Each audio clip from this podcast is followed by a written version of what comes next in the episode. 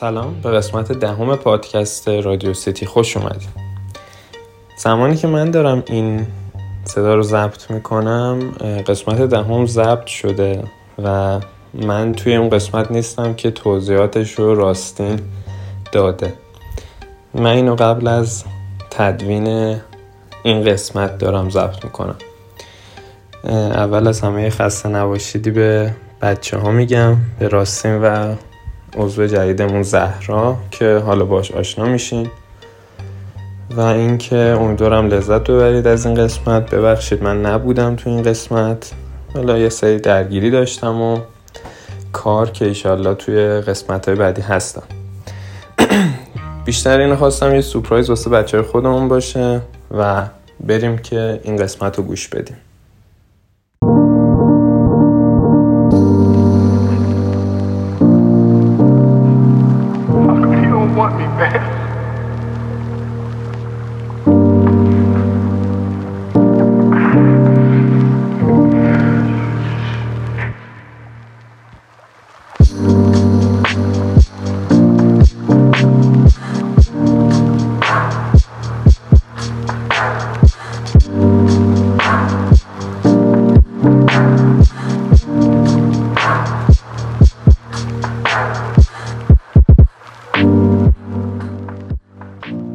سلام و درود به همگی. ما دوباره برگشتیم با قسمت دهم. شرمنده که دیر شد، حدوداً یک ماه و خورده شد، میشه گفت بیشترین فاصله که بین قسمتامون افتاد. بالاخره دوران شلوغی بود این یک ماه و خورده ای، امتحان و کارهایی که این ور و اون داشتیم و خب با یه سری تغییرات برگشتیم قسمت دهم پیشتون.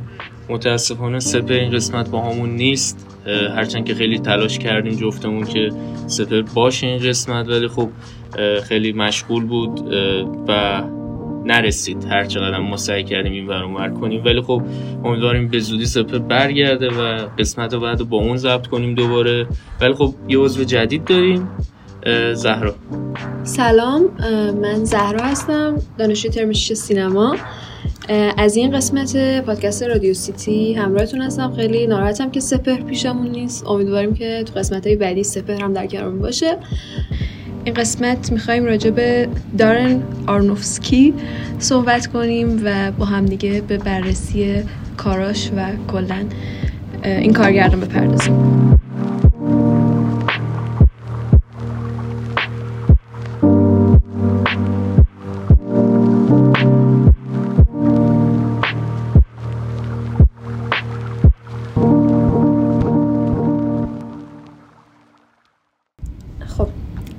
دارن آرونوفسکی فیلمساز آمریکایی که جزو اون دسته از فیلمسازای محسوب میشه که از محیط, محیط آکادمیک وارد سینما شدن.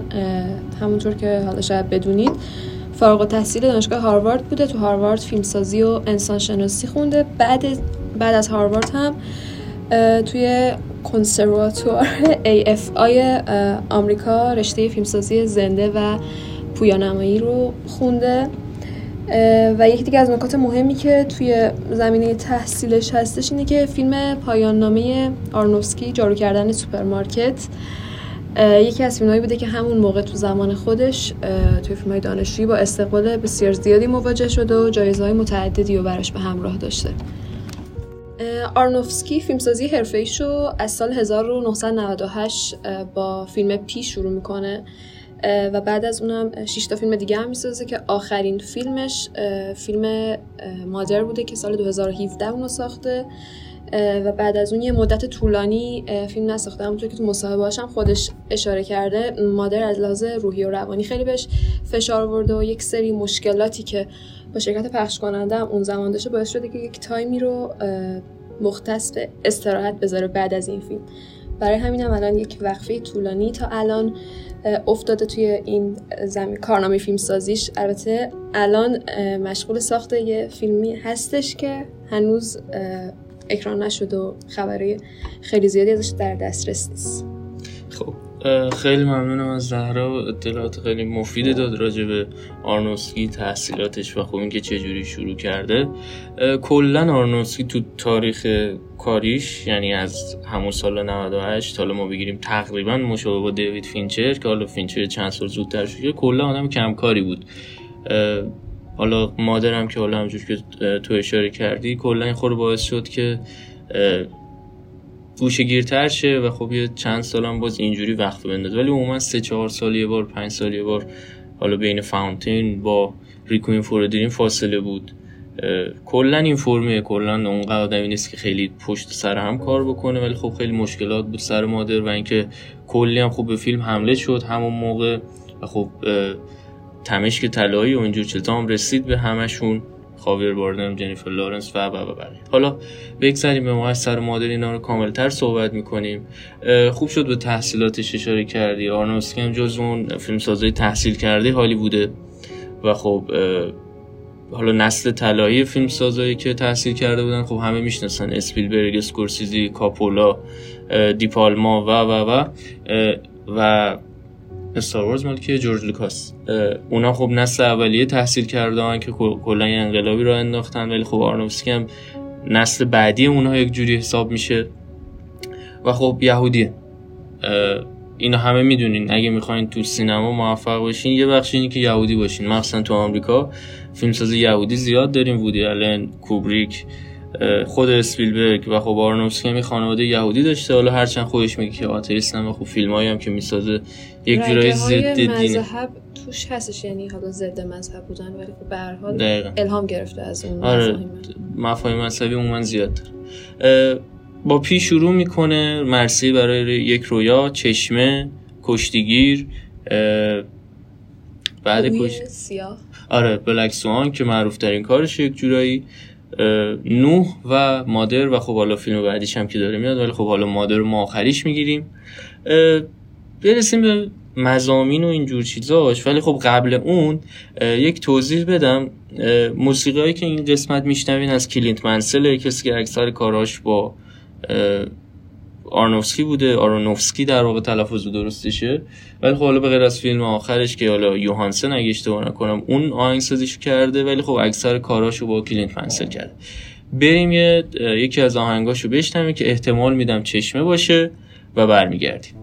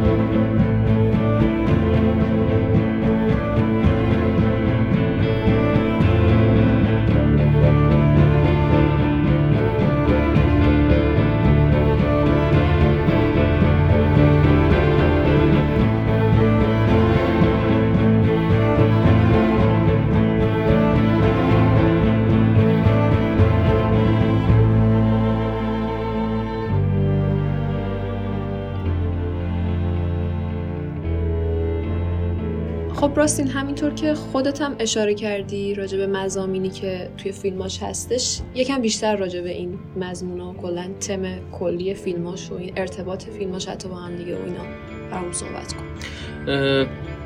کلن حالا آرنوفسکی خیلی خط ارتباطی فیلماش مشخص‌تر از مثلا یه آدمی مثل فینچره. یک سری مضامین مشخص داره، کاراکترش عموما یک شکلن و مشخصه. یک دلیلش همینه که خب اکثرا خودش فیلمنامه‌اشو نوشته برخلاف فینچر.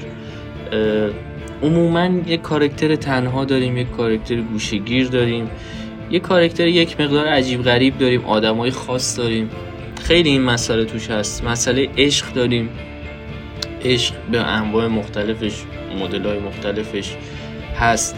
به خصوص مذهب هست، خیلی مثلا به یهودیت تا یه جاهای اشاره میکنه. مثلا یک فیلمش که نوحه نوحه رو بازسازی کرد، حالا با کلی حاشیه و فلان و اینا، و خب دیوانگی و جنون، یعنی یک جنس از اعتیاد میرسن اکثر کاراکتراش که به جنون میرسن. شما تو بلک سوان اینو میبینین، تو مرسی برای یک رویا میبینین، در پی میبینین، حتی در مادر. یعنی ما این جنس جنون رو حتما در کارهاش باید ببینیم، نمیدونم چرا، ولی خب خیلی تاثیر ویژه‌ای داره رو کارش. یک اعتیادی همیشه به یک چیزی در کارهاش هست.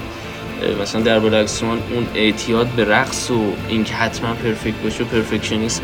تو مرسی برای یک رویا به جنس حالا خود مواد یا به تلویزیونه که اصلا فیلم عجیب غریبه. تو پی به علم و حتی دینه دین یهودیت و به کمال رسن. تو فاونتین هم همینطور عشق به یک جنس ناب و اعتیاد به اون قضیه که رمز و راز رو پیدا کردن. این مضمونایی که همیشه هست تو کاراش و خب همین چیزاشی که خاصش میکنه و خب آدم کمی هم نی، در واقع خیلی تاثیرگذاره از این منظر. حالا بریم سراغ بخشای بعدی تا ادامه بدیم.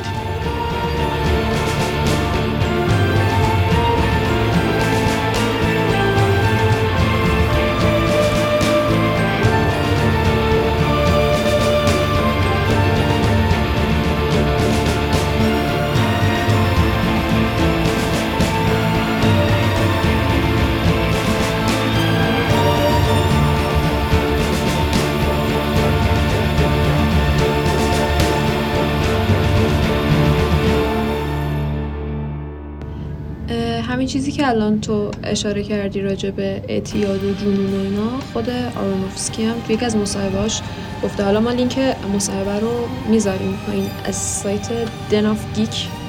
البته تلفظش رو مطمئن نیستم، ولی حالا لینکش رو براتون میذاریم، اگه علاقه من بودید خودتون برید و مصاحبه‌شو بخونید. خب برسیم حالا یه خورده به حاشیه‌هاش، حاشیه چیزایی که درست برش بوده همیشه. یک هم مسئله مذهب و دینش بوده، خیلی راجبش میپرسیدن که دیگه آخر سر خودش گفت من آتئیستم و اصلا کلا دین ندارم و این حرفا. سر دوتا فیلم آخرش خیلی به مشکل خورد، مخصوصا سر نوح که اصلا یه سری کشورهای اسلامی اصلا کلا سر اینکه چون چهره نوح رو نشون داد اصلا قبل اینکه فیلم اکران بشه چیز کردن، مانع شدن. تونس و مصر و عربستان و قطر و خیلی از این کشورهای مسلمان. ولی من نمیدونم چجوری صدا و سیما نشون دادیم فیلمو، چون من خودم بار اول این فیلمو رگه هایشو توی صدا و سیما دیدم و خب بعد حالا خودم رفتم دیدم فیلمشو. ضعیف‌ترین فیلمش هم هست به نوعی، خیلی حاشیه داشت واسه خودش و خب یکی از بیشتر پرهزینه ترین فیلماش هم. عموما فیلماش انقدر هزینه نداشت، ولی خب سر این یکی خیلی از خجالت هزینه اونجور چیزاش در اومد و خب حالا تقریبا دو برابر هم بودجه رو برگردوند. صد و بیست و پنج میلیون دلار بودجهش بود، سیصد میلیون دلار برگردوند. سر مادرم که حالا چون کلا در قبال مذهب و اینا بود و خب خیلی زیرمتن و خیلی کوبریکوار یه چیز میز کاشته بود این ور اون ور فیلم، اونم خیلی حاشیه خورد و خب یک جورایی مثل مثلا فرستمن دیمن شیزر اونم کوبیدن اون سال. حالا سال قبلش بود این فیلم، اصلا میگم ونیز که نمایش پیدا کرد که حالا مثلا بعدش دیگه خاور باردم رفت و اسقر فرادی کلی این ور ور مصاحبه کرد، تو همون دوران دیگه انقدر کوبیدن این فیلمو که اصلا دیگه فیلم یه جورایی محو شد. حالا دلیلش هم معلوم نی، بعضی وقتا رسانه ها یه جورایی یه سری فیلم ها رو میکوبن، حالا دلیلش بعدم معلوم میشه چرا و فلان و اینا، ولی خب سر این فیلم معلوم نشد. خیلی فیلم های بدتر از این همیشه اصلا بیشتر بولد شد، مطرح شد، ولی خب این فیلم ها یک جوری کوبیدن که اصلا میگم تمشک طلایی هم دادن به جنیفر لارنس، دادن به خاوی باردم، دادن به خود آرنوفسکی هم تا جایی که یادم فکر کنم دادن. خب سر چیزی میخوای بگی؟ راجع به همین مادر خواستم بگم که توی یکی از مصاحبه‌های خود آرنوفسکی، دقیقاً یادم نمیاد توی کدوم سایت خوندم، ولی گفته بود که این فیلم قرار بوده حالا تایمی که اکران بشه شرکت پخش کننده گفته که یک ماه باید کلاً زودتر اینو تحویل بدید به خاطر اینکه به جشنواره‌ها برسه. بعد به خاطر همین خیلی دوره پرفشاری رو داشته سر کلاً فیلم برداری و سر این کار، و میگه بعد از اینکه فیلم برداری مثلا تموم شد، من دو روز بعدش هم کچلار پوشیدم رفتم ونیز و یکی از بدترین تجربه ها بودش از لحاظ کاری، بخاطر اینکه فشار روانی و روحی که حالا هم خود فیلم هم این عوامل حاشیه‌ای داشتش خیلی اذیتش کرده بوده. مثلا اینکه آره یادم همون موقع که حالا مثلا فیلم اومده بود، خب تو ونیز اکران شده بود، اصلا جمله خودشه میگفت چون خیلی زد و نقیض نقد اومده، یه عده میگفتن خیلی شاهکاره، یه عده میگفتن خیلی شعاریه فلانه اینجوریه اونجوریه، به ازش پرسیدن چجوری، گفت من اصلا مثلا مهم نیست چه اتفاقی داره میفته، هر چی شرکت به من گفت من انجام دادم، گفتن کوچلوش برو جشنواره، رفتم فیلمو ساختم همه کار کردم، الان فقط میخوام برم خونه استراحت کنم، بشینم فصل جدید ریکم مورتی ببینم. یعنی اینجوری با انتقاداش روبرو شد که حتی راجع به فیلم بعدش هم پرسیدن گفت من فقط میخوام استراحت کنم. خیلی مثل اینکه فشار اومده، حالا خب فشار هم داره، حالا کسایی که فیلم میسازن میدونن چقدر فشار این که تو بخوای یک ماه فیلمو بندازی جلوتر و ادیت و زود تدوین و زودتر برسونی و و خیلی چیزای دیگه. بریم سراغ بخش بعدی و اینکه یه خورده حرفه‌ای تر بریم سراغ کاراش. آرنوفسکی مثل کوبریک از هر بازیگر دقیقاً یه بار استفاده میکنه، یعنی تو تمام این دوران کارش از یک بازیگر دوباره استفاده نکرد. همونجوری که کوبریک این کارو میکرد زیاد اعتقاد نره با یه نفر همینجوری کار کنه، ولی برخلاف این که مثلا تو بازیگراش این کارو میکنه، در عوامل اصلی خودش اینجوری نیست، با یک عده محدود کار میکنه. مثلا فیلم بردارش متیو لیبتیک، این اسمش خیلی سخته، اون کل کاراش با اونه اکثر، حالا تو بخش بعدی اسم درستش هم پیدا میکنیم و میگیم، با اون اکثرا کار کرده. تدوینگراش اکثرا یه نفر بودن، حالا سر ریکوین فور دریم که حالا مطرح ترین بحث تدوینش بوده جی رابینوویتس بوده، ولی خب بقیه رو این سه تا چهار تا کار آخرش و اونم باز دوباره با یک دیگه تدوینگر بوده. کلا این فرمیه آهنگسازیش با یک نفر بوده، این اعتقادی که داره و خب یک سری عوامل به خصوص دور خودش همیشه داشته. اما خب همیشه تو کاراش پیچیدگی زیادی هست و از وقتا همین پیچیدگی زیاد مثل همین مادر باعث ضعف کارش میشه، یعنی انقدر از وقتا یک سری پیچیدگی اضافه میکنه تو کاراش که بیننده عام یک مقدار دور میشه که تا این پیچیدگی رو پیدا کنه چی کجاه کی کجاه و پر دیتیل میشه بعضی وقتا، و این دیتیل هایی که خیلی به سرعت میگذره، یعنی انقدر تون تون ادیت میکنه و خب انقدر فرم تدوینش پیچیده میشه، تو این پیچیدگی گم میشه داستان. تو مادر خیلی این اتفاق افتاد، مثلا تو مرسی برای یک رویا و تو بلک سوان این قضیه اونقدر نبود و اون پیچیدگی به اندازه بود و اوکی بود، یعنی میشد بیننده باهاش برسه و خب در نیاز داستان بود، داستان نیاز داشت به این گره ها، به این پیچیدگی هایی که تو فرم کارش داشته باشه.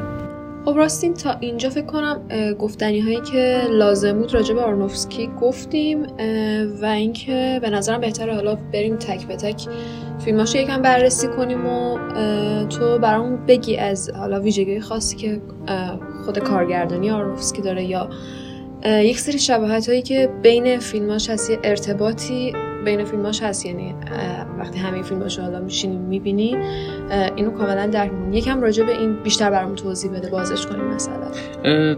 مهمترین ویژگی آرنوفسکی اینه که یعنی شما باش رو در رو میشین که کارگردان بهتریه تا نویسنده. اکثر فیلماش اونقدر داستانی نداره که شما مثلا گیر داستان بیفتی، یعنی داستانه اونقدر جذاب نی، اون فرم روایتی که آرنوفسکی به شما میده اونه که شما رو نگه میداره، از اولین فیلمش تا آخرین فیلمش. حالا آخرین فیلمش که آره خورده پیچیده تره، یا مثلا نوح که یک داستان دیگه داره، رستر که حالا کشتی که اون کلا تو بین کاراش یک چیز متفاوت تری. عموما همین یعنی، و بیشتر هم به عنوان تدوین، یعنی تدوین کاراش خیلی مطرحه، خیلی هم راجع بهش صحبت میشه. از همون اولین فیلمش پی که یک جورایی تدوین هیپاپی بهش میگن، تدوین خیلی سریع و پرتعداد، یعنی نماهای کوتاه و عموما این نماهای درشت از اشیا و اینا داره تو کاراش و خب خیلی هم سریع، یعنی ریتم تدوین تندی داره. و خب میرسیم به مرسی بر یک رویا، یعنی تو پی یک نشانه هایی از این داشت با اینکه استقبال خیلی زیاد شده از فیلم پیش.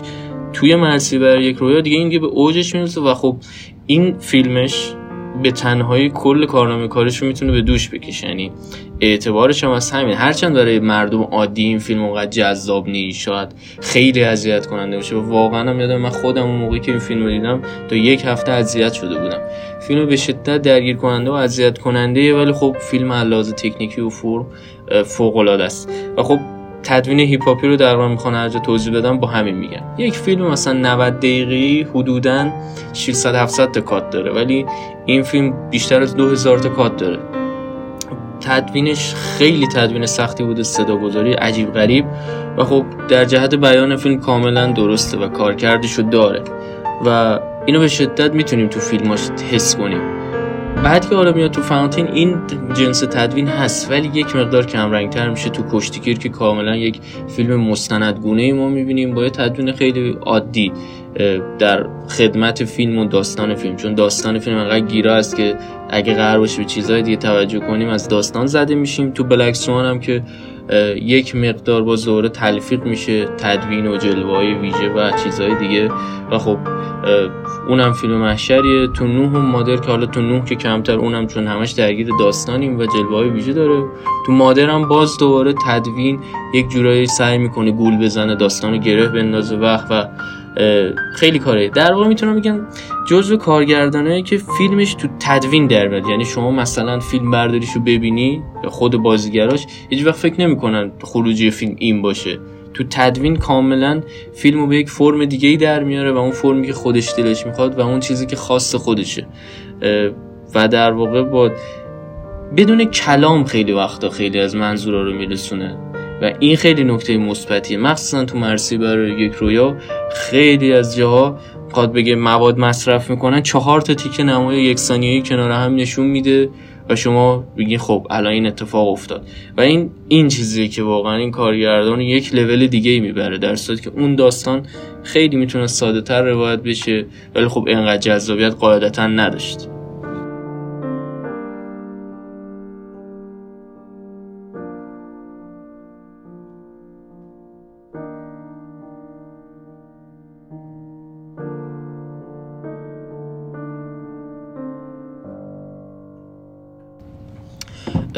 حالا جدا از تدوینش توی این بخش بیشتر راجع به دوربینش صحبت کنم. میدونیم اکثرا از سال دو هزار به این ور خیلی دوربین رو دست مد شد، کلا یک سیل عظیمی از دوربین رو دست انواع اقسام شیکا و اینا اومد. آرنوفسکی هم تقریبا از همون دسته است، ولی خب خیلی علاقه داره به نماهای بسته اکستریم، اکستریم کلوزآپ بهش میگن. خیلی نماهای بسته داره تو کاراش و اینزرت های خیلی بزرگ از اشیا و اینا میگیره و با همونها روایت میکنه داستانشو. اما این چیزی که دوربینش حالا مثلا توی فیلمی مثل پی اذیت میکنه، تو مرسی برای یک رویا اصلا قابلا حس نمیشه، با اینکه به نظر من اون دوربینش که از بهترین دوربین‌ها، نماهای اوورهدی که میگیره هنوزم که هنوز خیلی جا میخوان نماهای اوورهد رو توضیح بدن، نماهای اون فیلمو میذارن. به نظرم کامل‌ترین فیلمش واقعا مرسی برای یک رویا، همه چی داره. ولی خب خیلی دوربین رو دست علاقه داره، تو کشتیگیر اینو ما میبینیم، تو فاونتین میبینیم هر از گاهی، با اینکه خیلی باز دوربین ثابت‌تری داره تو فاونتین. تو بلک سوان میبینیم دوربین دنبال کننده‌ای که پشت سر میره، ولی خب دوربین تمیزیه، یعنی دوربین کثیفی به آدم نمیده، نماهاش خیلی جا اشتباه نمیشه، متوجه داره چیکار میکنه، این خودش خیلی تاثیر داره. و خب جنس دوربیناش هر جام رو دست میشه اون منظورشو داره، یعنی مثلا تو فضای مستندی مثل کشتیگیر، رسلر، این دوربین رو دسته بیشتر واسه اون شیکش، واسه اون که فضا رو مستند کنه، شما رو به اون فضای مستندگونه نزدیکتر کنه، چیزی که بعداً دیگه خیلی استفاده میشه. هر کی میخواد یه خورده داستان رو نزدیک کنه به تماشاگر، کاراکترها رو نزدیکتر کنه، این چیزا دوربین میبره رو دست و همون شکلی استفاده میکنه. ولی خب مثلا تو بلک سوان هم اینو داریم، جایی که استراحت شیک میده، یا نماهایی که دنبال ناتالی پورتمن میریم شیکو داریم. اینجور نماهای دنبال کنندم خیلی علاقه داره به شدت و خیلی استفاده میکنه. برعکس فینچر که خیلی رو سپایه هست، این خیلی رو رو دست داره. میگم بدترین فرمش دیگه پیه که میگم انقدر بعض وقتا دور میشه یک میزنه که آدم سرش درد میگیره. این خیلی نکته مثبتیه درش که دوربین رو دست رو به نظر من تو انواع اقسام حالتهای مختلف استفاده کرده، انواع اقسام جورهایی که میشه معنی باش رسون و خب میتونه همین معنیایی هم که دلش میخواد برسونه. حالا تو بلک سوان کمتر، تو فاونتین کمتر، که حالا فاونتین هم یکی از چیزایی که همیشه بهش ایراد میگیرن اینه که انقدر دیگه معانی ضمنی بهش اضافه میشه، همونجوری که گفتم سمبولیسم و چیزهای ضمنی چیز میشه، آدم خیلی وقت متوجه داستان نمیشه. پر نماده، پر نماهای کوتاه، پر چیزهایی که شما فقط باید یه کتاب باز کنی پیدا کنی راجبش. همون ایرادی که به کوبریک هم میگرفتن، تو فیلم نمیسازی، تو یک رمز و راز میسازی، باید آدم بیفته دنبالش. اینم تقریبا خیلی جا همون کارا رو میکنه. یه کرم درونیه که دارن، یا یه سری کارگردان دارن، یه عده فن این قضیهن، دوست دارن که کار یه نفر پر رمز و راز باشه. و اصلا دلیلی که مادرم خیلی ایراد گرفتن همین بود، پر رمز و راز و کلید و نمادی که آدم باید بیفته دنبالش متوجه معنیش بشه. و خب عموما هم فیلماش آزاردهنده است، یعنی حالا کسایی که حالا خیلی از فیلماشو ندیدن و عموما حس میکنم کشتیگیر رو بلک سوان رو دیدین، ولی کسایی که یه خورده برن چند تا فیلم اول و دو تا فیلم آخرش رو ببینن، کلا فیلماش اذیت کننده است. یعنی شما شاید یک ساعت و نیم دو ساعت فیلم ببینین، ولی خب یک مقدار از درون نابود میشین، فیلماش خیلی درگیر کننده میشه یک جایی. حالا بریم سراغ این قضیه که بهترین فیلماش کدومن. یه مرور کلی کردیم راجع به این قضیه. به نظر من بهترین فیلماش همون ریکوئیم فور دریمه، چون مواد و مصرف مواد و اصلا به اون شکل کلیشه‌ای که می همه دارن نشون میدن نشون نمیده. کلا اعتیاد رو اونقدر کلیشه‌ای نشون نده، یعنی مثلا حتی نشون داده که تو میتونی به یه تلویزیون مثلا معتاد بشی. اعتیاد رو خیلی گسترده کرده و این جنبه که اول خوبیش رو نشون میده، یعنی شما با خوبیش روبرو میشی، یعنی اول خیلی خوب نشون میده، آره اینا شادن، سرزنده میشن، پول در میارن، بعد یکو یک سقوط آزادی میکنه و اون سقوط آزاده رو شما میبینین چجوری کاراکترها عوض میشن. و اصلا بهترین نوع تدوین و بهترین نوع کارگردانی هست اسپلیت اسکرینی که استفاده میکنه. این قاب وقتی دو تیکه میشه، وقتی این دوتا کاراکتر جرد لتو و جنیفر کانلی کنار هم به بهترین بازی جفتشونه به نظر من کنار هم رو هستند، ولی خب از هم جداند و نمای اسپلیت استفاده کرده که دوری اینها رو نشون بده. خیلی همه چیه این فیلم از لحاظ تکنیکی درسته، مخصوصا تکنیک تدوین. و بعد اون به نظر من رسلرشه. رسلرش هم به شدت فیلمیه که حرف خودشو میزنه، همه معانی که میخواد و داره. بعد اون بلک سوانه به نظر من، چون بلک سوان حالا خب یک مقدار مطرح‌تر شد و بازی عجیب غریب ناتالی پورتمن که به نظر من اونم بهترین بازیش بود. من بازی انقدر خوب از ناتالی پورتمن تو جاهای دیگه ندیده بودم. آخرش اسکار هم گرفت برای آره. همون بازی برای همون بازی مثلا همون فیلم یه خورده بیشتر مطرح کرد آرونوفسکی رو. و فیلم اولش به نظر من پی با تمام حالا هر چیزی که گفتین خلوصی داره و این چیزیه که به نظر من باید باشه. شما نگاه کنین کارگردانایی که ما صحبت میکنیم راجبشون همشون خاصن، یعنی هیچ کدومشون مثل همدیگه نیستن، چیزی که ما تو سینمای الانمون کم داریم، یا اصلا کارگردانی نداریم با تدوین بتونه داستان بگه. کارگردان ما اکثرا خیلی میخوان داستانو ساده روایت کنن یا برن پایین شهر فیلم بسازن، یه دوربین رو دست ساده میگیرن و یک سری کلیشه های روایی ساده دارن. ولی خب چون نگاه کن آرنوفسکی با تدوین چجوری داستان میگه، بیان خاص خودشو داره. فینچر با فرم دوربینش یک داستانی میگه، با جنس بازیگریاش یک داستانی رو میگه به ما، حرکات های دوربین خودش که حرکات دوربین مکانیکی یک داستانی میگه.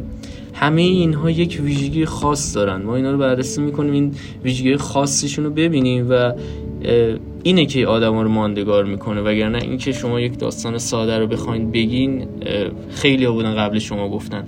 اکثر این مضامینی که همین آی آرنوفسکی کار کرده رو صد نفر قبلش کار کردن، ولی اون جنسی که آرنوفسکی کار میکنه مال خودشه، ادای کسی دیگه نی. این ادای کسی دیگه نبودن خیلی مهمه، هرچند که الگو میگیره از آدمای متفاوت.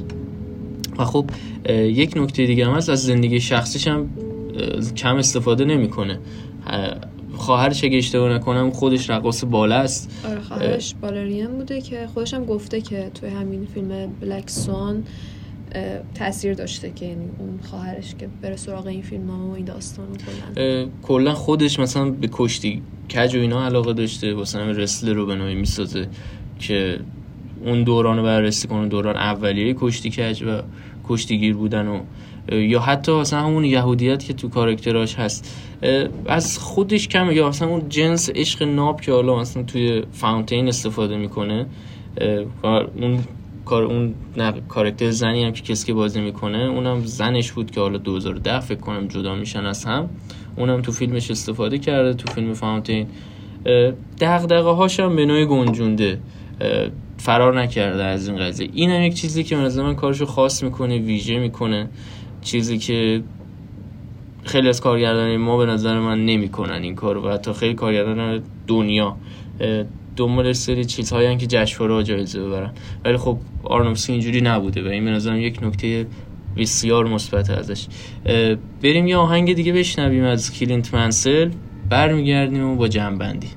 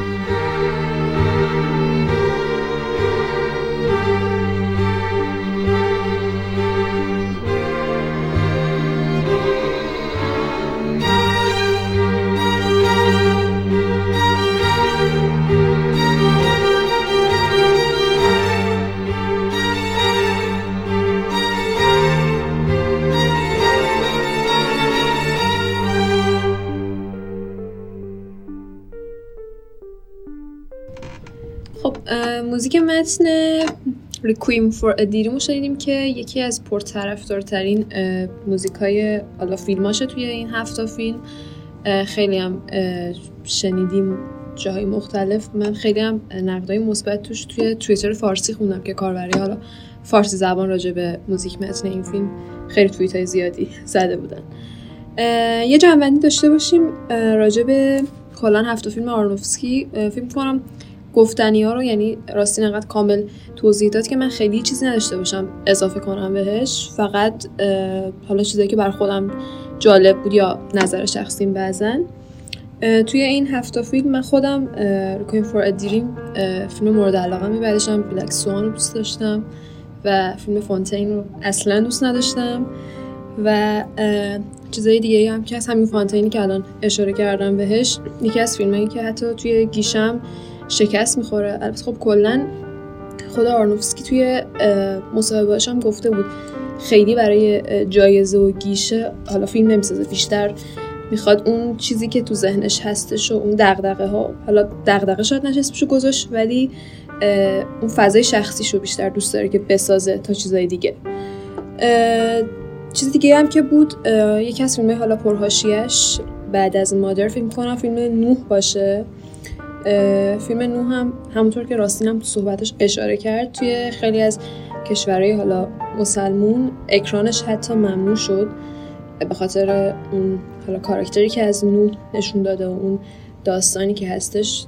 حالا اگه فیلم رو ببینید میبینید که با اون چیزایی که ما شنیدیم کلا راجع به این شخصیت این کاراکتر این آره پنج... کلن اصلا نوع یه کاراکتر دیگه که همه ما میدونیم آره. ساخته، ولی خب چیزی که خودش گفته گفته کاملا بر مبنای انجیله، ولی خب حالا حتی خود مس... مسیحی هم خیلی هاشون اعتقاد نداشتن این چیزی که ایشون تصویر کرده همونه.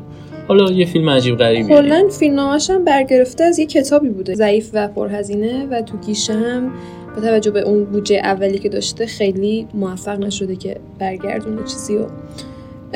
و اینکه فکر کنم بلک سوان دیگه پربیننده ترین فیلمش باشه با توجه به اینکه توی اسکار خب حالا اومدش و ناتالی پورتمن اون بازی درخشانی که داشتش و حواشی حالا این مدلیش باعث شد که همونطور که راستین هم اشاره کرد آرنوفسکی با این فیلم بیفته سر زبونا.